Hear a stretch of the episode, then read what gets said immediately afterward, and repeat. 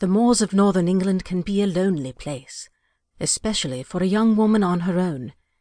A cold wind blew down from the distant mountains and across the bare fields, racing for the sea. Pulling at her dress, the wind whipped and swirled about her, then moved on, leaving her alone on the road. Catherine Davis pulled her coat tight, shifted her valise to her other hand, and bent forward into the stiff breeze, desperate to get to Bridgewater before nightfall.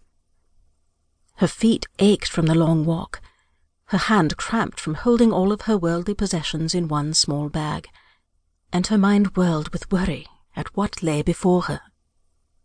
Shivering in the cold, Catherine once again patted the pocket of her black woolen coat. The letter was still there, just as it had been five minutes earlier. She forgave herself for her impatience. Everything depended on that letter. Orphaned at eight, a friend of her father's had taken her in as a scullery maid at his inn. Catherine thought back to that summer, the cramped closet she shared with a family of mice and too many nightmares. The sadness that had hung over her at the loss of her father, the only parent she had ever known, and the knowledge of a future filled with nothing but drudgery and pain. Then Miss Margaret Ames had arrived at the inn like a fairy godmother, sent to rescue the little orphaned girl.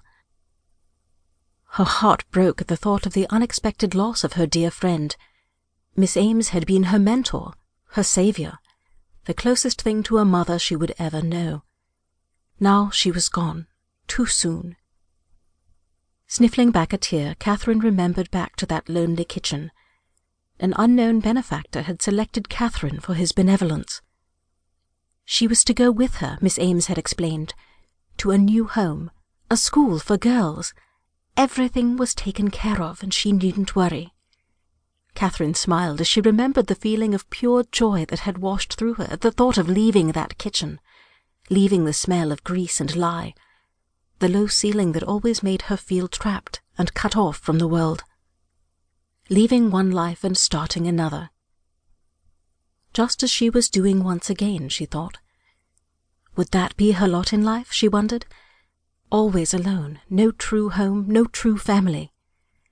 For ten years she had attended Miss Ames' School for Girls, finally graduating only the month before.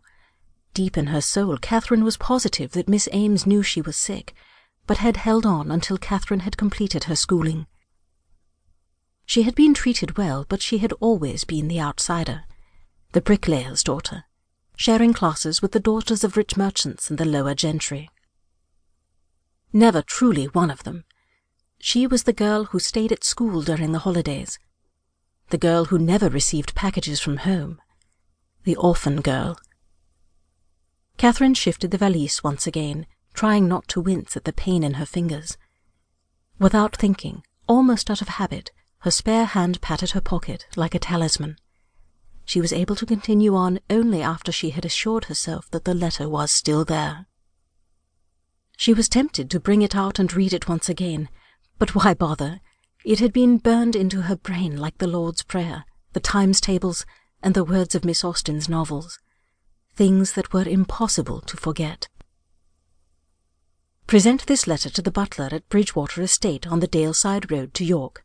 He has received his instructions and will ensure you are given a position. The letter had to work, she thought as a shiver ran down her back. She had nowhere else to turn, no home to go to, no relative to take her in. If this didn't work, she had nothing, no alternative. Shivering once again, Catherine made her way round a bend in the muddy cart path. There in the distance she saw for the first time the grey slate roof of Bridgewater peeking out above the apple orchard. Her heart began to race. Squaring her shoulders, she began to march towards her goal. She would do this, and it would work. A distant thumping broke through her thoughts. A horse was approaching from the road behind her. A fast approaching horse, she realized, as she stepped to the side of the road. Shifting her valise once again, she halted and turned to look back down the road. The drumming of the hooves grew louder as finally a big black stallion turned the corner and raced towards her. On its back a large man was bent forward over the horse's neck, urging him to go even faster.